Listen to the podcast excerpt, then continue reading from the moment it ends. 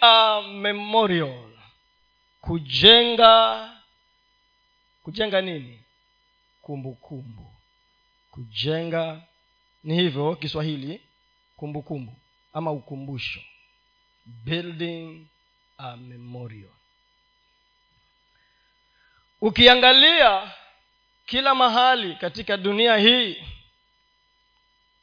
utaona kuna vitu ambavyo wanadamu wamejenga. Na hivyo vitu vinaleta ukumbusho juu ya hao walio waliojenga.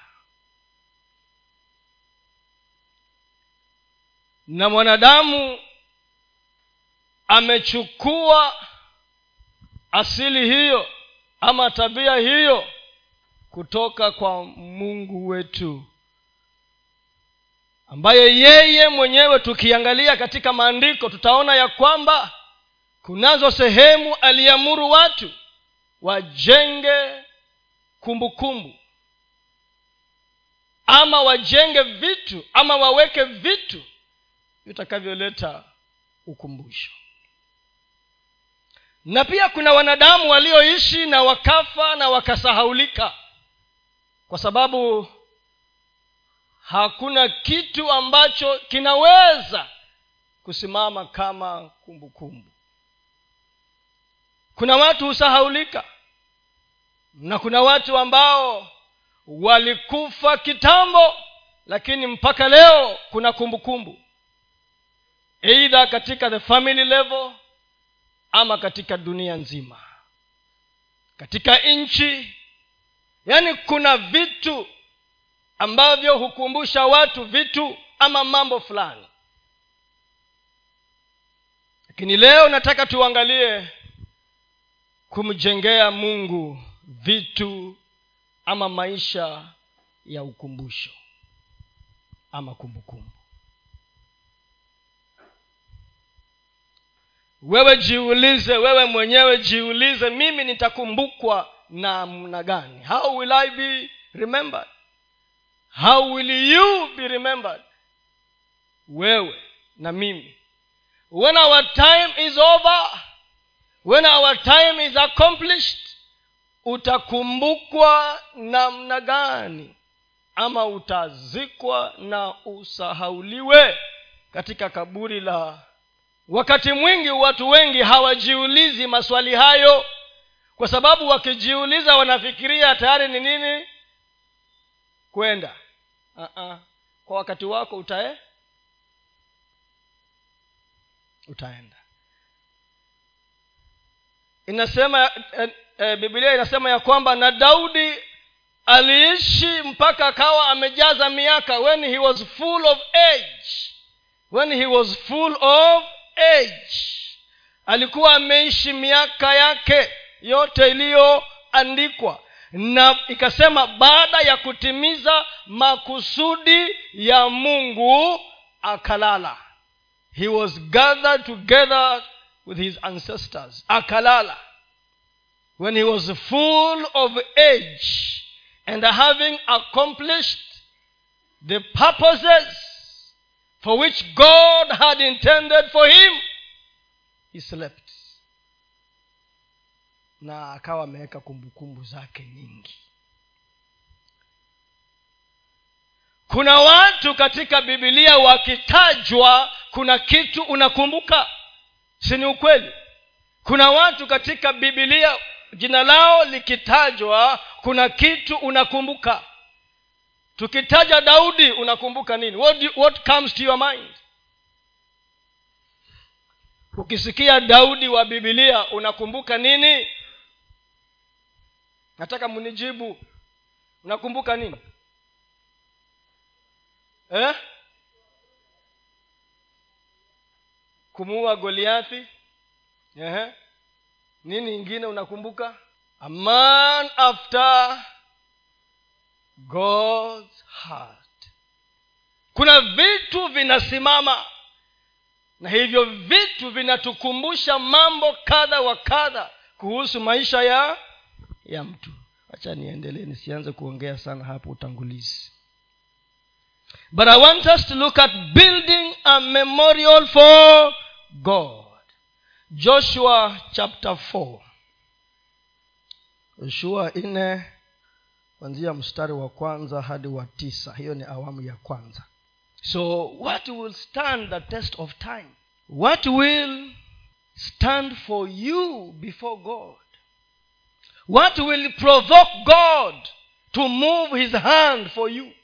Kuna watu walifanya vitu vikasukuma mkono wa mungu kufanya kitu katika maisha yao. Na hicho kitu kimesimama kama kumbukumbu. Kumbu. joshua chapter 4 what will you do to provoke the hand of god in your life in your family in the community and in the nation and the globe at large.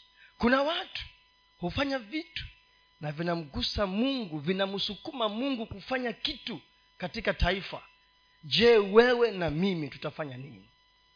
Ikawa hapo hilo taifa zima lilipokuwa limekwisha vuka yordani ndipo bwana akanena na yoshua akamwambia haya twaeni watu wanaume kumi na wawili katika hao watu kila kabila mtu mmoja. Kisha uwaamurishe kusema twaeni mawe kumi na mawili hapo katikati ya yordani. Mahali hapo miguu ya hao makuhani iliposimama imara mwende na mawe hayo mkayaweke mahali pale kambini ambapo mutalala usiku huu. Basi yoshua akawaita hao watu kumi na wawili aliyokuwa ameteua tangu hapo awali katika wana wa israeli kila kabila mtu mmoja naye yoshua akamwambia akawaambia haya piteni ninyi mtangulie mbele ya sanduku la bwana mungu wenu mwende pale katikati ya yordani mkatwaye kila mmoja wenu jiwe moja begani mwake kwa kadiri ya hesabu ya makabila ya wana wa israeli ili kwamba jambo hili liwe ishara kati yenu. Hapo watoto wenu watakapowauliza ninyi katika siku zijazo wakisema ni nini maana ya mawe haya? Ndipo mtakapowaambia ni kwa sababu maji ya yorodani yaliyoondoka mbele ya sanduku la agano la bwana hapo lilipovuka yorodani. Hayo maji ya yorodani yalisimama na mawe haya yatakuwa ni ukumbusho kwa wana wa israeli milele. Basi wana wa israeli walifanya vile vile kama yoshua alivyowaamuru nao wakatwaa mawe kumi na mawili pale katikati ya yordani kama bwana alivyomwambia yoshua sawa sawa na hesabu ya makabila ya wana wa israeli. Wakayachukua wakavuka nayo hata mahali pale walipolala nao wakayarundika huko.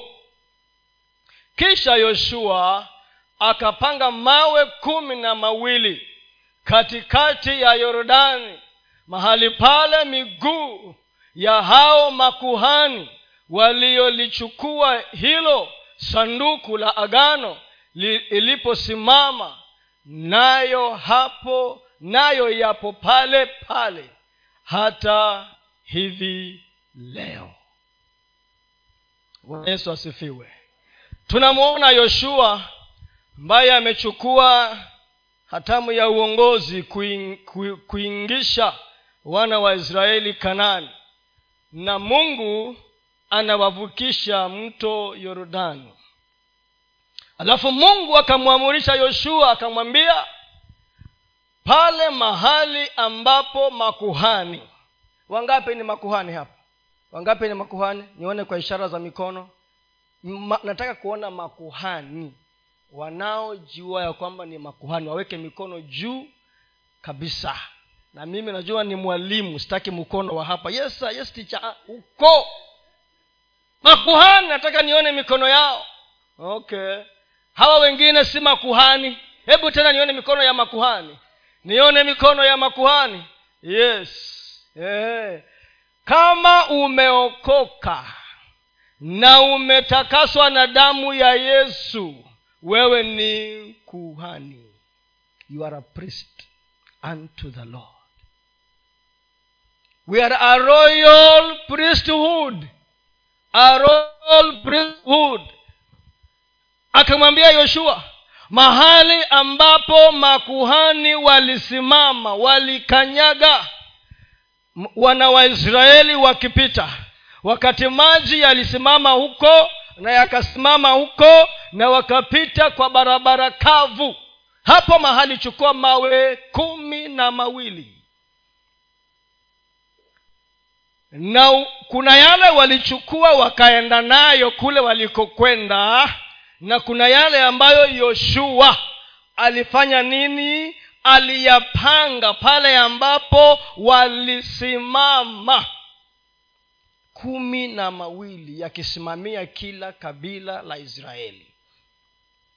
Alafu yale mengine ukisoma huko mbele yalijengwa huko gilgal akayaweka mahali kwengine huko so mawe kumi na mawili ndani ya maji na kumi na mangapi mawili wapi? Gilgal. Tena akamwambia watoto wenu wakiwauliza huko miaka inayokuja watawauliza kwani mulikuwa na wazimu? Haya mawe ni ya nini? Ambia muwaambie ya kwamba wakati wana wa israeli walipita kwa barabara kavu ndani ya mto yorodani wakati yalifanya ukuta huku na ukuta kule na makuhani wakasimama hii ni ishara iwe kumbukumbu ya yale mungu amefanya katika maisha yenu milele.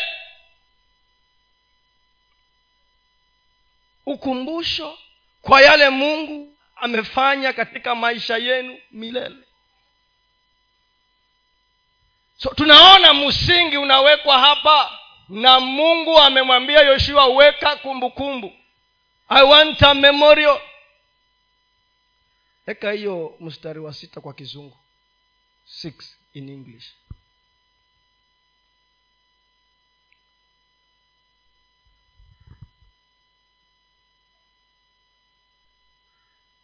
Six.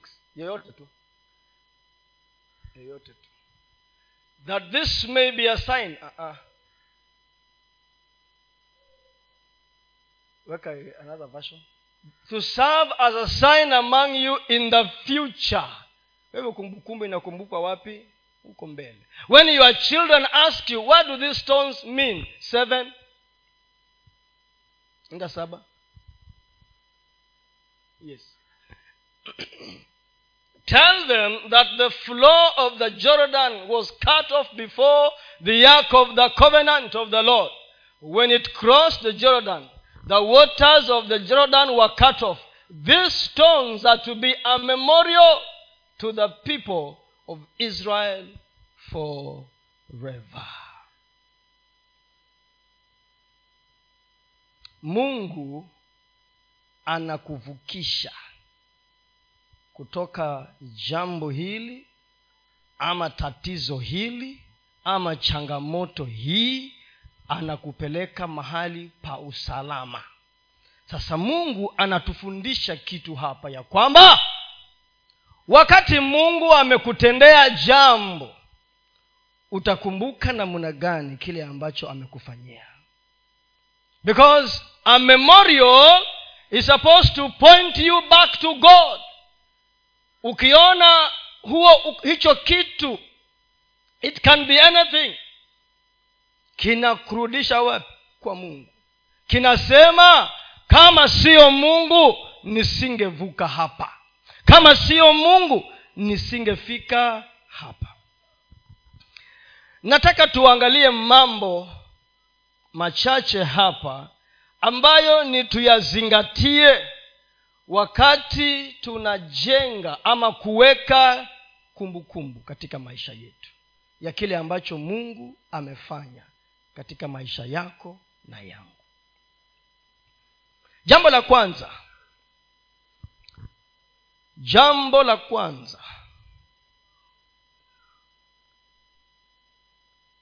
chochote unachokijenga ama unachokiweka ama kukifanya kiwe ukumbusho kwa yale ambayo mungu amefanya kinatokana na moyo wa shukurani na upendo. It flows from a heart of gratitude and love. Moyo wa shukurani. Huo moyo wa shukurani ndio utakusukuma uweke kumbukumbu. Kumbu. huo moyo wa shukurani ndiyo utakusukuma utengeneze kitu ama ufanye jambo kwa sababu ya pale mahali mungu ame amekutoa. Moyo wa shukurani a heart of gratitude and love. Wale watu wanaopendana huwa wanapeana zawadi na yule anayepewa zawadi anakaa baada ya muda anafuata ile zawadi anaishika anasema kweli huyu mtu alinipenda akanipatia kitu cha thamani. Anakumbuka upendo wa huyo mtu. Anakumbuka vile huyo mtu aliyempa alikuwa anampenda. Ama kwa sababu alikuwa na msukumo wa moyo ulio na shukurani akapeana. Luka saba kwanzia mstari wa thelathini na sita luka saba kwanzia mstari wa thelathini na sita mpaka wa hamsini. Kujenga kumbukumbu. Kumbu. mtu mmoja katika mafarisayo alimwalika ale chakula kwake akaingia katika nyumba yake yule farisayo akaketi chakulani. Hiyo ni yesu natazama mwanamke mmoja wa mji ule aliyekuwa mwenye dhambi. Alipopata habari ya kuwa ameketi chakulani katika nyumba ya yule farisayo alileta chupa ya marimari yenye marhamu akasimama nyuma karibu na miguu yake akilia akaanza kumdondoshea miguu machozi yake na kuipangusa kwa nywele za kichwa chake akiibusubusu miguu yake na kuipaka yale marihamu. Basi yule farisayo aliyemwalika alipoona vile alisema moyoni mwake mtu huyu kama angekuwa nabii angemtambua mwanamke huyu amugusaye ni nani? Naye ni wa namna gani ya kwamba ni mwenye dhambi? Yesu akajibu akamwambia simoni nina neno nitakalo kukuambia. Akasema mwalimu nena. Akasema mtu mmoja mkopeshaji alikuwa na wadeni wawili mmoja amwia dinari mia tano na wapili hamsini nao walipokuwa hawana cha kumlipa aliwasamehe wote wawili. Katika hawa wawili ni yupi atakayempenda zaidi? Simoni akajibu akasema nadhani ni yule ambaye alimsamehe nyingi. Akamwambia umeamua haki. Akamgeukia yule mwanamke akamwambia simoni mwamona mwanamke huyu niliingia nyumbani kwako hukunipa maji kwa miguu yangu. Bali huyu amenidondoshea machozi miguu yangu na kuipangusa kwa nywele za kichwa chake. Wewe huku ni busu lakini huyu tangu nilipoingia hakuacha kunibusu sana miguu yangu. Hukunipa kichwa hukunipa kichwa changu hukunipaka kichwa changu mafuta bali huyu amenipaka miguu yangu marihamu. Kwa ajili ya hayo na kuambia amesamehewa dhambi zake ambazo ni nyingi kwa kuwa amependa sana lakini asamehewaye kidogo huyo hupenda kidogo. Kisha alimwambia mwanamke umesamehewa dhambi zako. Ndipo wale walioketi chakulani pamoja naye walianza kusema mioyoni mwao ni nani huyu hata asamehe dhambi? Akamwambia yule mwanamke imani yako imekuokoa nenda zako kwa amani. Now in this in this uh, gospel unajua ukisoma zile gospel zingine mbili marko na mathayo kuna vitu vingine haviko hapa. Nilichagua hii kwa sababu inaeleza mambo ambayo yanaungana na kile ambacho ninazungumza hapa. Huyu mwanamke imeanza kusema alikuwa mwenye dhambi. Maana sote tuliookolewa tulikuwa wenye dhambi. Na huyu mwanamke alipopata habari ya kwamba yesu ako kwa nyumba ya farisayo anayeitwa simoni hakutaka kujua kuna kina nani wengine huko. Hakuuliza hakuomba nafasi. Maybe that meeting ilikuwa ni card only ndiyo uingie najua nyumba ya farisayo lazima aliita marafiki zake mafarisayo kama yeye. Na walikuwa pengine ni watu wakubwa hawa. Sasa huyu mwanamke akajipenyeza na akaenda kufanya biashara iliyompeleka huko. Simoni akawa na maswali. Anajiambia katika moyo wake kama huyu bwana ambaye ni yesu ni nabii wa kweli siangetambua ya huyu ni mwanamke wa aina gani anayembusubusu huyu? Lakini yesu akayasoma kwa nia ya huyo mtu awambia niko na jambo nataka nikuelezee simoni. Kama vile sisi pia yesu hutusoma nia zetu huiona mioyo yetu na huona mwelekeo wa mioyo yetu na mitazamo yetu waweza kuja hapa ukatudanganya sisi. Maana hatuoni ama roho wa mungu hajatufunulia tuyaone hayo lakini roho wa bwana anayaona. Sisi tuwachangisha pesa hapa unasema mwapoteza wakati nyinyi maana leo kuna mchango. Mnajua hivyo eh? wangapi wanajua leo kuna mchango? Wangapi wanajua kuna mchango? Hata kama hujui hakuna ubaya umejua kuna mchango leo. So usiende na mchango wako tafadhali. Anaona kilicho ndani ya moyo akamwona simoni. Na akamwambia kuna bwana aliyekuwa na wadeni wawili mmoja wa dinari mia tano na mwingine wa hamsini na kwa sababu walishindwa kulipa wote wawili akawasamehe wote wawili. Je ni nani ambaye atakuwa na upendo zaidi? Akasema yule wa, wa mia tano. Maana alikuwa na deni kubwa sana. Akasema basi hata huyu mwanamke alikuwa na dhambi nyingi sana. Na dhambi zake zote zimesamehewa na ndiposa amependa sana. Sasa kitendo alichokifanya mwanamke huyu ni kuja na mafuta chupa ndani ya mafuta. Na hapo kuna somo lingine zima ambalo si la sasa. Chupa ilikuwa imejaa mafuta.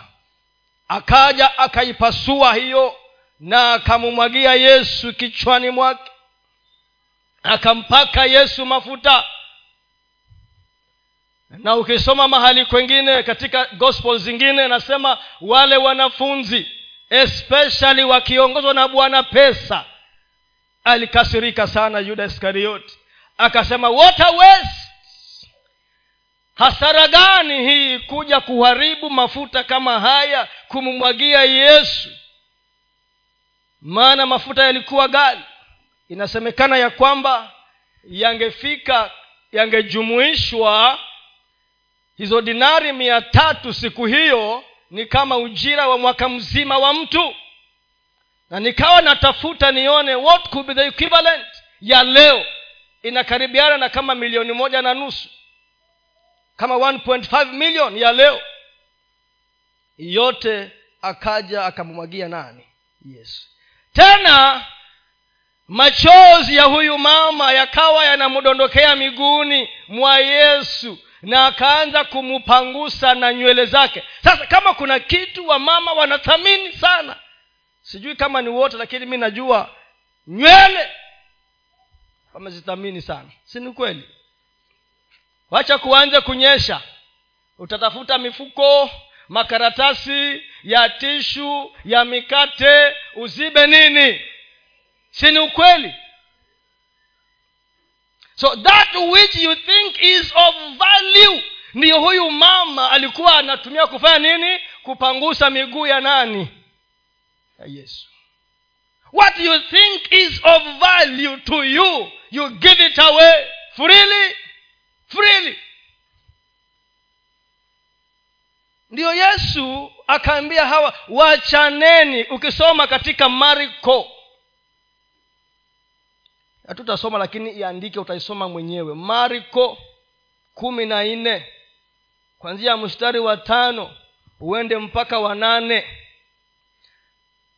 Waka akawaambia ile marko kumi na nne kwanzia mstari wa tano mpaka wa nane.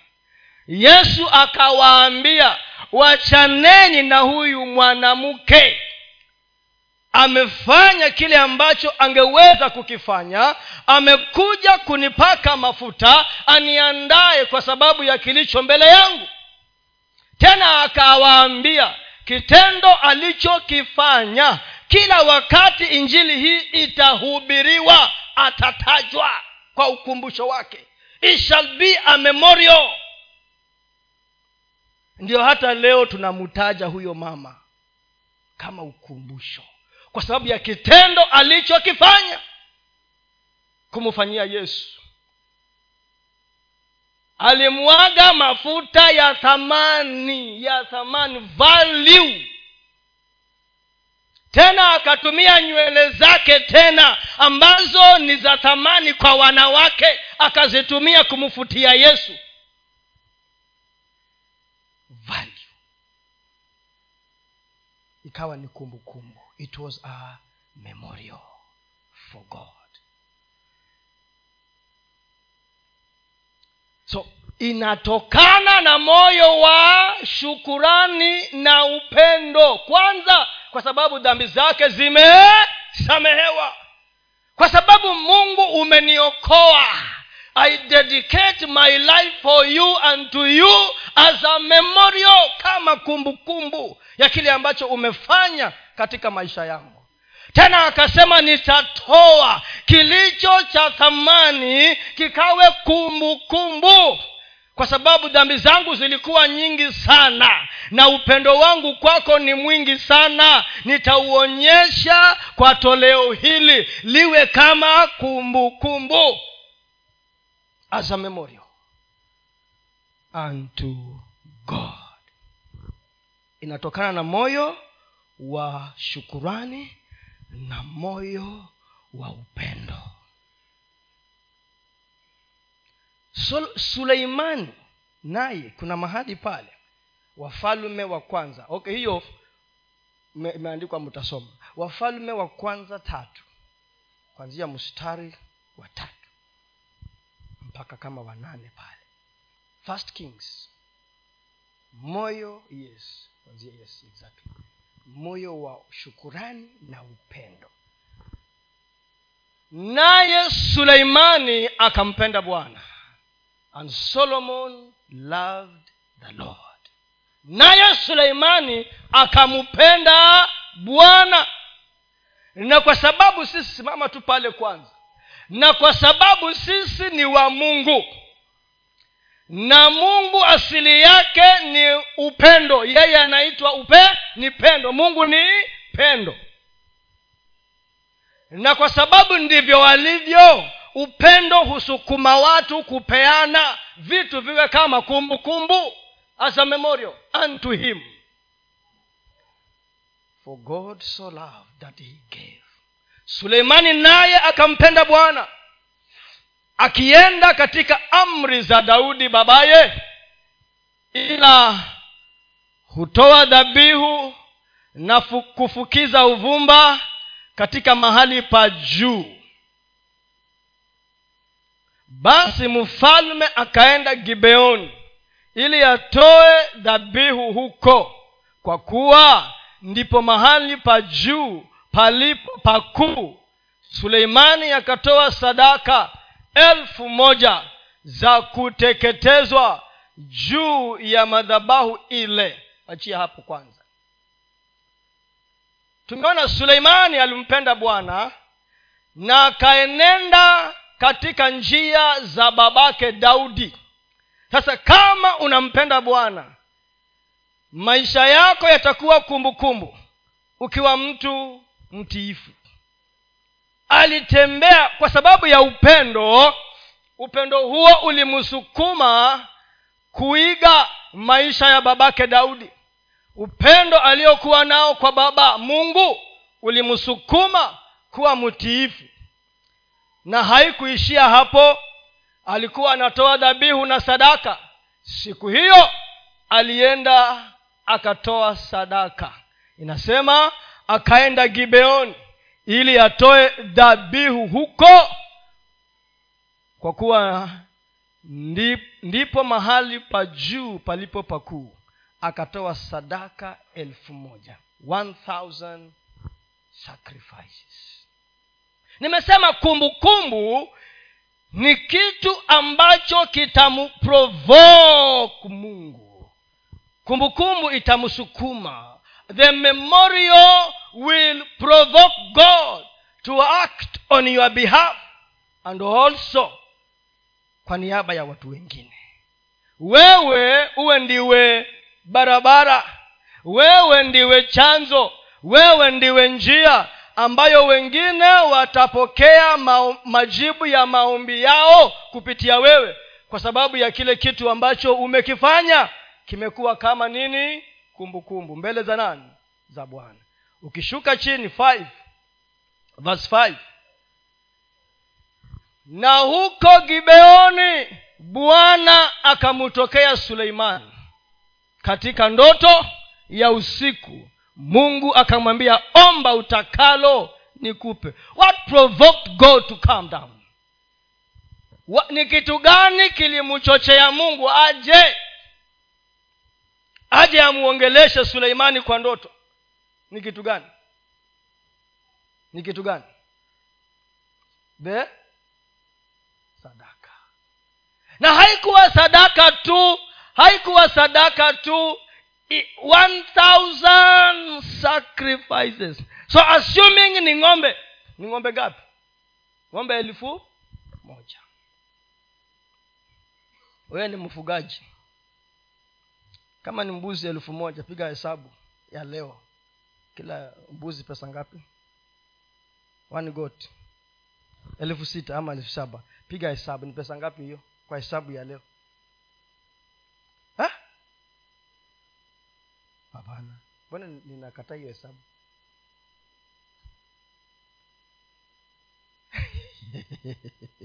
Na ninajua uliwacha nini mambo ya kununua na, na kuuza na kupeana mazabuni umesahau mahesabu. Hiyo ni pesa mingi sana. How many millions? Milioni saba. Utasema oh lakini suleimani alikuwa ni mtoto wa, wa nani? Wa tajiri. Uongo. Hiyo sicho kigezo cha kuweka kumbukumbu kwa bwana. Ni moyo wa mtu moyo wa suleimani. Ulikuwa moyo wa kumpenda. Imeanza kusema na suleimani akampenda bwana. Na akatembea katika njia za baba yake. Na akaenda gibeoni kama desturi na akapeana sadaka elfu moja. Usiseme naubiri pesa sihubiri pesa naubiri kujenga nini? Kumbukumbu. Kumbu. huyu alijenga kwa sadaka yake ya elfu mo alikuwa ni suleimani. Wee jenga yako. Build yours. Jenga ya? Yes. Na hiyo ikamvuta mungu akashuka akamuuliza suleimani omba utakalo leo itakufanyia love. Inatokana na msukumo wa moyo wa upendo. Kama unampenda huyu mungu ndugu yangu dada yangu kama unampenda huyu bwana ni kitu gani utakizuia? Ni nini ambacho utakizuia? Usimupe na kumjengea kumbukumbu huyu bwana. Si unajua hata wewe mwenyewe wewe na mimi you are an thing wewe na mimi you are an accursed thing kwa sababu anasema tupeane mili yetu kama nini? Dhabihu. Tuipeane. So mungu anataka mili yetu tuipeane kama dhabihu. Iliyo hai iliyo takatifu ndio ikubalike mbele za bwana. Tuipeane. So we are also an accursed thing. Hii miili yetu ni yake. So kama sisi kila kitu ni vyake na ni wake what can we hold withhold from this god jambo la pili. Unajenga kumbukumbu na kile unachoweza. Unajenga kumbukumbu na kile unachoweza. Ndio nimesema ya kwamba msiseme suleimani alikuwa mtoto wa mtajiri kwa hivyo angetoa hata milioni moja. Uongo. Wengi wako hata leo matajiri na hawatoi hata peni moja la tundu. Hawatoi. They don't give. Why because their hearts. Mnajua ni kwa nini kila wakati tunapoongea kuhusu mioyo ya wanadamu lazima kutoa kuwe kuko hapo. Kwa sababu gani? Kwa sababu it is the practical way of determining your love the practical way ya kuonyesha kama kweli moyo wako umevunjika vunjika na kupondeka pondeka na moyo wako haujabanwa na vitu. And thats why giving will always be an issue when we talk about loving god. Itakuwa kila wakati ni jambo la kuzungumzwa kwa sababu liko katika moyo wa mwanadamu. So unapeana kile ambacho unaweza build your memorial with what you have. Do what you can. Build what you can. Marko kumi na nne mstari wa nane. Mark 14 and verse 8 huyo mwanamke ambayo tulikuwa tunamzungumzia wa yale mafuta. Ametenda alivyoweza ametenda alivyo yes. alivyoweza. Ametangulia kuupaka mwili wangu marihamu kwa ajili ya maziko. But the, the place i want is ametenda alivyoweza. Mujengee mungu kumbukumbu kumbu kwa yale aliyokufanyia kadri ya uwezo wako. Ndiyo yule mwanamke aliyekuwa na mapeni mawili alienda nayo na akayapeana huyo mwanamke na yesu akasema kwa wale wote waliotoa leo huyu ndiye aliyetoa zaidi ya wote. Huyu mjane huyu ametoa yote aliyokuwa nayo kwa hesabu za mungu. Akasema tik this is the top giver of the day. Kwa hesabu ya nani e, kwa hivyo usihangaike na kubabaika. Unajua wakati mwingine tunakuja tukihangaika na kubabaika. Tunataka tujipimanishe na watu mujengee mungu. Kwa kadri ya vile mungu amekutendea katika maisha yako. Lakini ujue to him that much is given much also shall be demanded.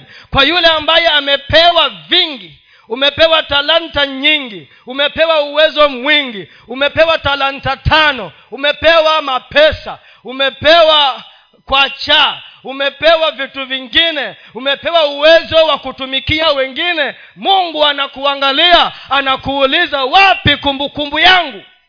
Kulingana na uwezo ulio ulio nao.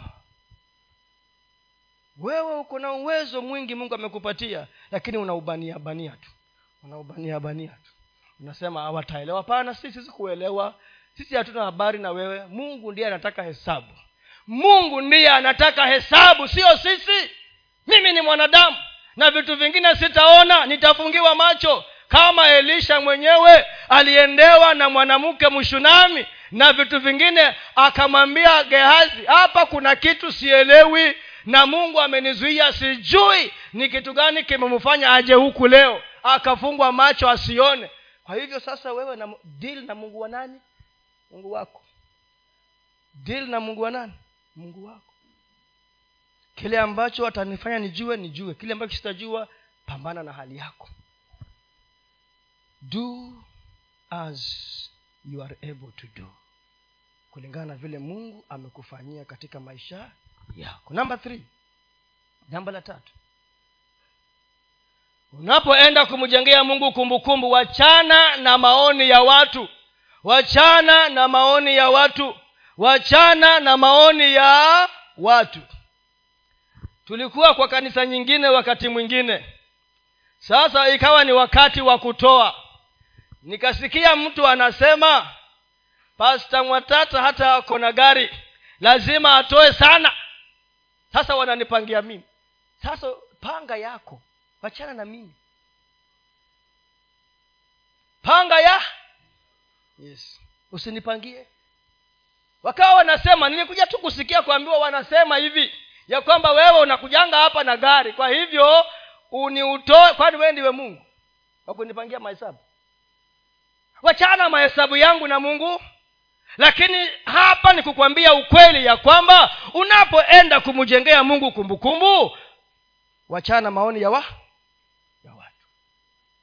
huyu mwanamke aliyeenda kummwagia yesu yale mafuta watu walikasirika hapo ndani. Mafarisayo wanakasirika. Wa, wanafunzi wa yesu wamevaa makola kama mimi. Walikasirika. Wanasema what waste. Kwa nini kuleta mafuta kama haya ya bei kali na kuna masikini? Si tungeuza mafuta haya tuwanunulie vyakula wajane na masikini. Yesu akawaambia masikini mutakuwa nao milele. Mkitaka kuwasaidia muwasaidie lakini mimi ni kwa muda tu.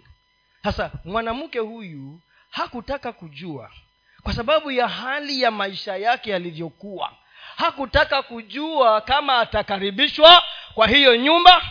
Alitafuta nafasi. Alitafuta nini? Nafasi maana kumfikia yesu haikuwa rahisi na alitafuta nafasi na akaambiwa leo yesu amekuja katika mazingira yako ako karibu na kwako ako kwa farisayo simoni ako na mkutano wa mafarisayo. Akasema basi imetosha.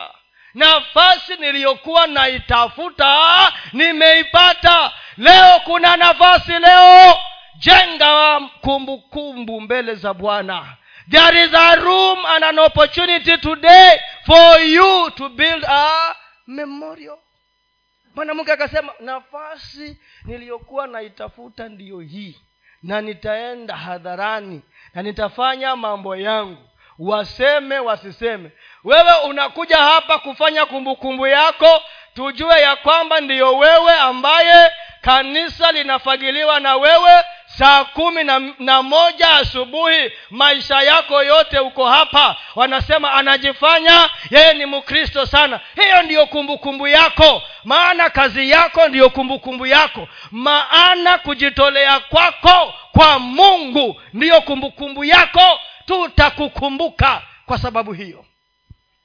Yule mama alikuwa anaitwa ana aliyekuwa mjane baada ya kufiliwa na mumewe alienda kukaa kanisani. Kazi yake ilikuwa ni kuomba na kufunga. Alikaa huko mpaka miaka themanini na misijui mingapi. Alikaa zaidi miaka karibu hamsini ndani ya kanisa. Na kazi yake ni kufunga na kuomba. Na imeandikwa hivyo hapa na hiyo ndiyo tunayomkumbuka nayo.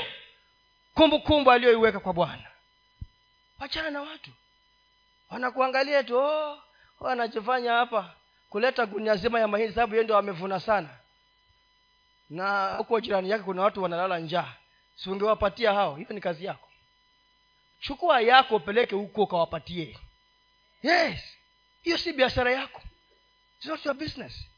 Kama wewe umewaona mi sijaona peleka huko. Mbona unisumbue? Nimeleta vitu zangu unisumbue hapa. Acha kunisumbua na wewe pia nawe usikubali kufanya nini? Kusumbuliwa. Maana unamjengea nani? Mungu kumbukumbu. Don't worry about people. Forget about criticism. Eh? criticism. Unajua watu wanahangaika na hiyo sana. Criticism. Unasikiza watu you are insecure. No wachana hiyo. Don't be insecure. Hukuokolewa na mwatata mimi si mungu wako. Nimewekwa hapa kama kuhani kusimamia. Lakini wewe dili na nani? Yes. Wachana na watu.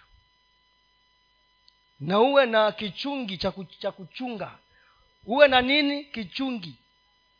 Huwa naonanga tukienda kwa maharusi wengine wanatuletaka vichungi huko sa wanasema hii kichungi iko na nini? Sasa pia uwe na, uwe na kichungi. Si unajua nyinyi wamama unaokata makeki katika maharusi na vichungi vyenu. Basi pia wewe nawe ujue kutumia kichungi yako katika ukristo wako. Yes. Vitu zingine ziingia hapa zibounce back ziende. Zingine za maana weka za upuzi wachana nazo. Yes. Basi kila siku ni magezi kwa pasta oh najua ananisema hivi. Oh anane... tulikuwa tunaongea na bibi yangu siku ingine mfanyakazi mwingine. Makesi tu makesi makesi. Sasa tabu hii. Tutakaa na makesi kila siku tu. Because you are insecure unatusumbua. Tumia kichungi yako mzuri. Yeah. vitu zingine hazina maana. Vitu zingine unasema hii ni ya upuzi tu. Wachana nayo. Kama kweli ni ya msingi ilete. Lakini ingine dili nayo huko. Ili ndio tusonge mbele ujenge kumbukumbu kumbu yako mbele za bwana. Pasipo kufikiria na kuangalia maneno ya watu. Namba f kwa sababu ya wakati. Namba four. Unapojenga kumbukumbu yako angalia kiasi na ubora wa kile ambacho unajenga. Quantity and quality. Unajua siku hizi kila mtu ni kansela ukienda kwa internet utapata kila mtu ni kansela huko. Anafundisha masomo yote. Unafikiria eti ni walimu? Ni pesa wanatafuta. Kama mnajua ekonomi ya leo watu waliojaa wengi kwa mitandao si genuine. Ni wanabiashara. Anatafuta followership subscribers likers ili alipwe na wale watu wa tiktok alipwe na youtube alipwe na wale wengine wote. Atafanya chochote huko kwa mitandao. Sasa wewe unafungua huko unapata watu wanasema oh peleka pesa hapa unapeleka kule. Wachana. Sikia haya nina- ninayokwambia hapa. Haya ninayokwambia hapa yatakusaidia. Kiasi na ubora. Kiasi na ubora wa kile ambacho unafanya. Quantity and also quality ya kumbukumbu ambayo unajenga.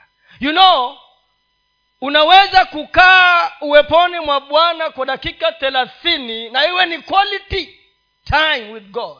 Na ukae masaa tano na hakuna kitu umefanya. Because hauko hapo. You are not there. Na uje ukae kanisani siku nzima na uko kwa biashara ya mashamba. Uko hapa lakini simu zinalia unatoka nje shamba hii inauzwa pale. Wewe wapi? Hauko hapa. You are not here. Go to your shamba business. Ukimaliza kuja kanisani. Hata pia vile vitu ambavyo unaleta kanisani mungu anaangalia kiasi ulioleta na thamani ya vile vitu ulivyoleta ubora wa hivyo vitu. Hivyo ndiyo ilikuwa wakati wa abeli habili na nani? na kain thats what happened in the days of abel and kain inasema nini? Twende mwanzo. Mwanzo ine mstari wa tatu mpaka watano ikawa eh, umeenda kweli chapchap thumbs up.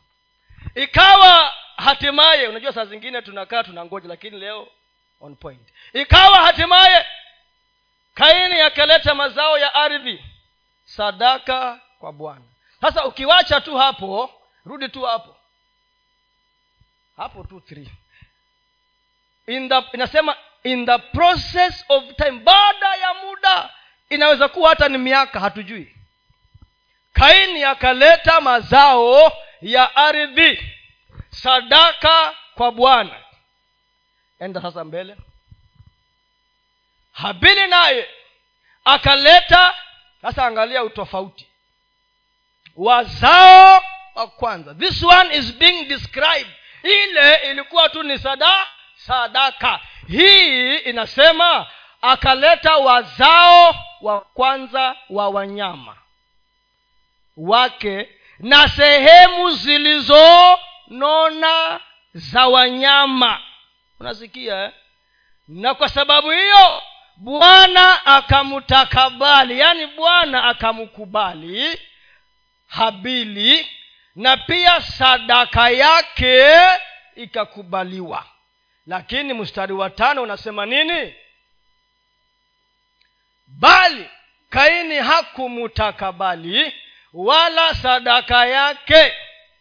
Kaini akaghadhabika sana uso wake ukakunjamana. Sasa mnajua kwa nini nimerudi pale? Nimerudi hapa kwa sababu katika kutafsiri neno la mungu na kutaka kuelewa huwa kuna sheria ambazo zinatumiwa. Kuna sheria. Na sheria moja inaitwa kutajwa kwa mara ya kwanza kwa hilo jambo. The principle of the first mention. Hii ndiyo mara ya kwanza tunaona sadaka inatajwa katika bibilia and thats why genesis iko na vitu mingi vimetajwa kwa mara ya kwanza. So ni muhimu tuzingatie vile hilo jambo lilifanywa mazingira yaliyofanywa hilo jambo na tujifundishe sadaka imetajwa hapa kwa mara ya kwanza. Kaini alienda kwa shamba alikuwa mkulima akaenda kwa shamba akakusanya tu vitu akakusanya mpaka nyasi akakusanya nini kusanya mazagazaga yote nini akaweka ndani akapeleka wapi? Sadaka. Hakufikiria the quality of the mind and the heart. Hakufikiria hakuzingatia hakutilia maanani alichokuwa anakifanya. Ndiyo huwa tunasema kama unakuja kanisani nimesema siongee kuhusu matoleo naongea kuhusu kumbukumbu. Lakini matoleo hayatakosa kutajwa wakati kuna kumbukumbu. Kumbu. kama unakuja kanisani amua kile ambacho utamtolea bwana. Sawa sawa? Huko kwa nyumba yako in your secret place wakati umekaa unasema leo you are intentional. Unajua wakristo wengi ni watu wa impromptu kama vile unaenda kwa duka haukupaka kununua viatu unanunua viatu. Hiyo hiyo ni tabia mbaya. Mumesikia eh? nimesema hiyo ni nini? Tabia mbaya. Na kama unafanya uwache. Eti ah, imetoka leo bei rahisi achana nayo. It's called impulse impromptu buy na mimi kama mwalimu wa masuala ya pesa hiyo tabia ni mbaya. Panga unasema ninaenda kumtolea bwana kiwango hiki. Hii ndiyo sadaka yangu. Hii ndiyo kumbukumbu yangu ya leo na nimeamua na nimepanga. So nikija hapa sichokori pochi. Nasikia petero?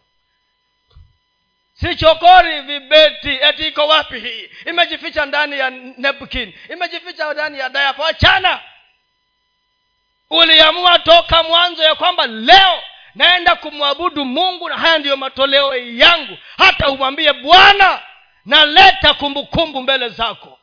Wacha ikanene kwa niaba ya maisha yangu. Amen. Na uilete. Na ungoje mungu afanye kazi yake. Yes. Kwa sababu gani? Ume, kaini aliokota mazagazaga. Abel alienda kwa this is the first time also tunaona uzao wa kwanza ama malimbuko ama first fruits zinatajwa hapa. Alienda kwa wazao wa kwanza. Tena akaenda walionona na unono. Yaani kama pochi iko na elfu hamsini usilete mia tano hapa. Nyamaza usilete mia tano hapa na pochi mpaka unatafuta change. Na pochi imepangwa mpaka elfu hamsini. Unasema hii leo ni mia tano. Hapana chomoa hiyo. Iko na kirauni ya ndovu. Ulete hapa. Yes. It is intentional. When you serve god you serve god with intentionality. Si kuamuka tu na kusema kadabra kadabra hakuna. God also. Kama wewe hauko intentional god also will not be intentional with you. He will not. Atakuchukulia kama tu mwingine. He is not he will not. You see mungu kile kipimo unampimia anakwambia ayachukua na hiyo. Wewe umenifikiria nitakufikiria. Wewe umeniweka namba one utakuwa namba one riziki. Thats how god operates. Thats mkuwe namba one nyota mungu aishangi yes aishangi sasa mi nikiwa namba one napita je? Hiyo ni shida yako thats your, not your business. Hiyo ni kazi ya mungu. Be intentional with god and god will also be intentional with you. Amen. Ubora. Thamani ya kumbukumbu unayoweka. Ndiposa sadaka ya habili inanena mpaka leo. Tunapoongea kuhusu sadaka na kumbukumbu sadaka ya habili ni kumbukumbu katika maisha yetu. Inatufundisha the quality and quantity ya kile ambacho mungu anatamani tukipeane kama kumbukumbu. Bwana yesu asifiwe.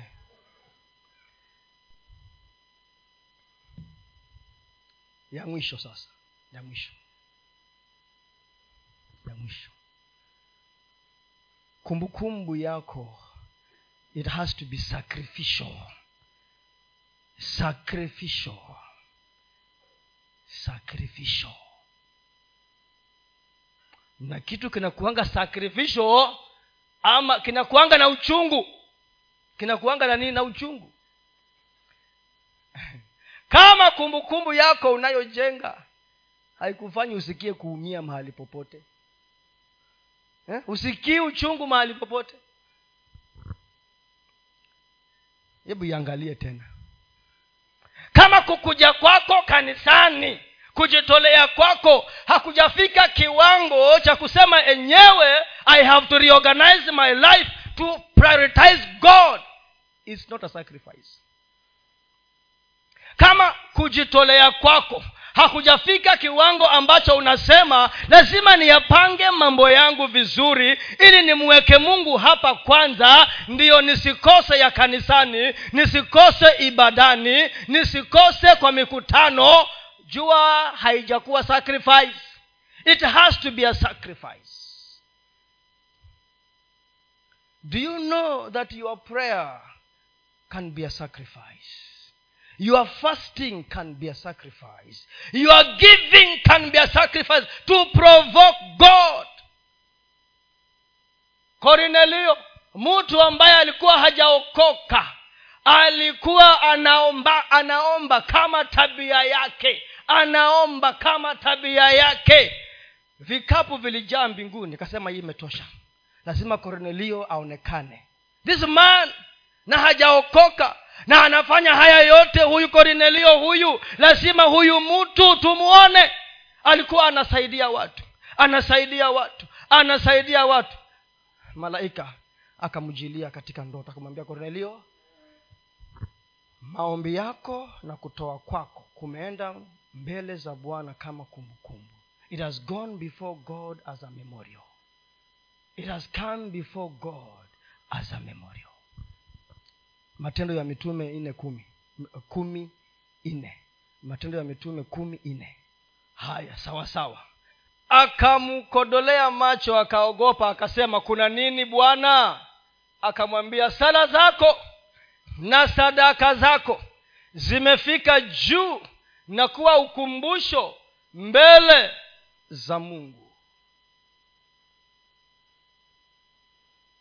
Your prayer maombi yako yatakuwa kumbukumbu kama utakuwa mtu wa kuomba pasipo kukoma. Wakati unataka na wakati hutaki bado unaomba. Maana hiyo ndiyo asili ya mkristo. Mkristo ambaye anaomba ni anatembea katika asili yake kama alivyoumbwa. Lakini yule ambaye haombi anatumia mbinu mbadala. Sababu inasema nini? Men ought to always pray and not to faint to always pray. Hiyo ndiyo asili ya mkristo. So maombi yako yaende mbele za mungu kama nini? Kama sadaka na kutoa kwako kama kumbukumbu. Kumbu. it has to be sacrificial. Zaburi ya mia moja ishirini na sita mstari wa sita zaburi mia moja ishirini na sita mstari wa sita. Oh, hiyo ni ya mwisho. Hiyo the second last. 126 and verse 6 alafu ndio baadaye utaniwekea hiyo. Yes. Ingawa mtu anakwenda zake akilia azichukuapo mbegu za kupanda hakika atarudi kwa kelele za furaha aichukuapo miganda yake anaenda kupanda na anatoa machozi. Hmm? anaenda kupanda akitoa nini? Machozi. Kwa nini? Why? Why is he crying? And is going to plant. Atuenda kupanda mahindi na unatoa machozi. It's not normal planting. Si kupanda kwa kawaida. Ni kupanda ambako si kwa kawaida ni sacrificial. Is a sacrificial memorial ni kumbukumbu kumbu ambayo imekusukuma. Unasikia uchungu lakini unasema nitaipeana. Unasikia uchungu. Sasa kunanyesha na kuna maombi ya saa kumi asubuhi. Utakuja ama utalala? Na kama ni muhindi amekwambia uingie kazi saa kumi na moja mombasa. Uta, kunyeshe kusinyeshe. Utaenda ama hutaenda?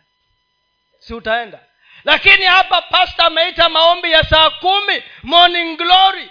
Unasema hata pasta utaelewa leo kulinyesha majaoni mvua haijawahi onekana tangu siku za adamu. Na unarudi tena funny enough hata huamuki uombe huko kwako. Si imenyesha na kwa nyumba je pia kumenyesha. Huamuki uombe unaingia kwa blanketi unalala then hutaenda ukipanda mbegu ukitoa machozi. Lakini kutoa machozi ni ile hata hauna mwavuli unasema nitaenda ninyeshewe nifike kwa barabara nipande tukutuku nifike lakini nipatikane wapi? Kwa maombi. Unaenda ukipanda ukilia mungu wa mbinguni anayaona machozi yako na utavuna. Kuna siku niliitwa niende kuongea na wanafunzi huko mariakani na kulinyesha mvua na nikachukua pikipiki nikapanda mpaka mariakani. Nilinyeshewa. Mvua iliisha yote kwa mwili. Nilikuwa natetemeka hivi. Ambua wakati wa kuhubiri umefika. So ningepiga simu niseme halo sitakuja. There's too much rain. I will not come. Na wanakungojea wewe zaidi ya wanafunzi elfu moja wanakungojea. Wanasema halo sitakuja. Nimechelewa. Aa, kuna nyesha nilipanda pikipiki kutoka hapa kwangu mpaka wapi mwekazonzo huko. Ile nikahubiri. Kwa nini yote hiyo? Kwa sababu anayeenda kupanda akilia atarudi sasa akivuna akipiga nini? Shangwe na nini? Nasema hivyo hakika atarudi kwa kelele za furaha aichunapo miganda yake. It must be sacrificial. Finally wacha nimalize kusema hivi haya yote nimeyazungumza kwa sababu mungu anataka atukubali sisi wenyewe na akubali yale ambayo tunamjengea kama kumbukumbu kumbu. ingawa mtu aa, zaburi ya mia moja na kumi na moja inamaliza na hii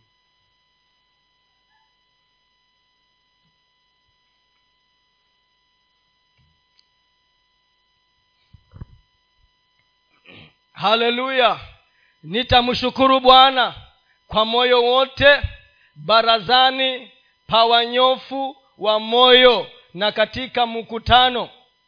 Mm-hmm.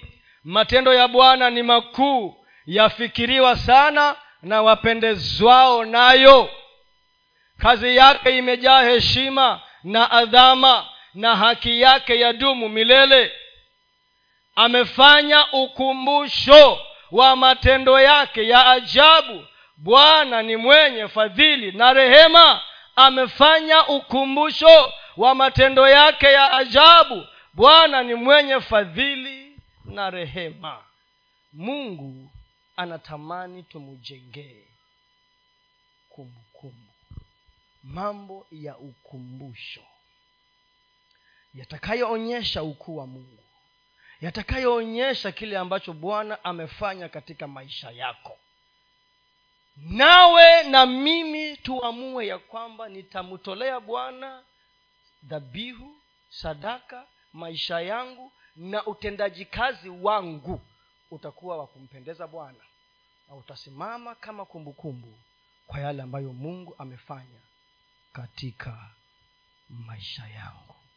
Na tuombe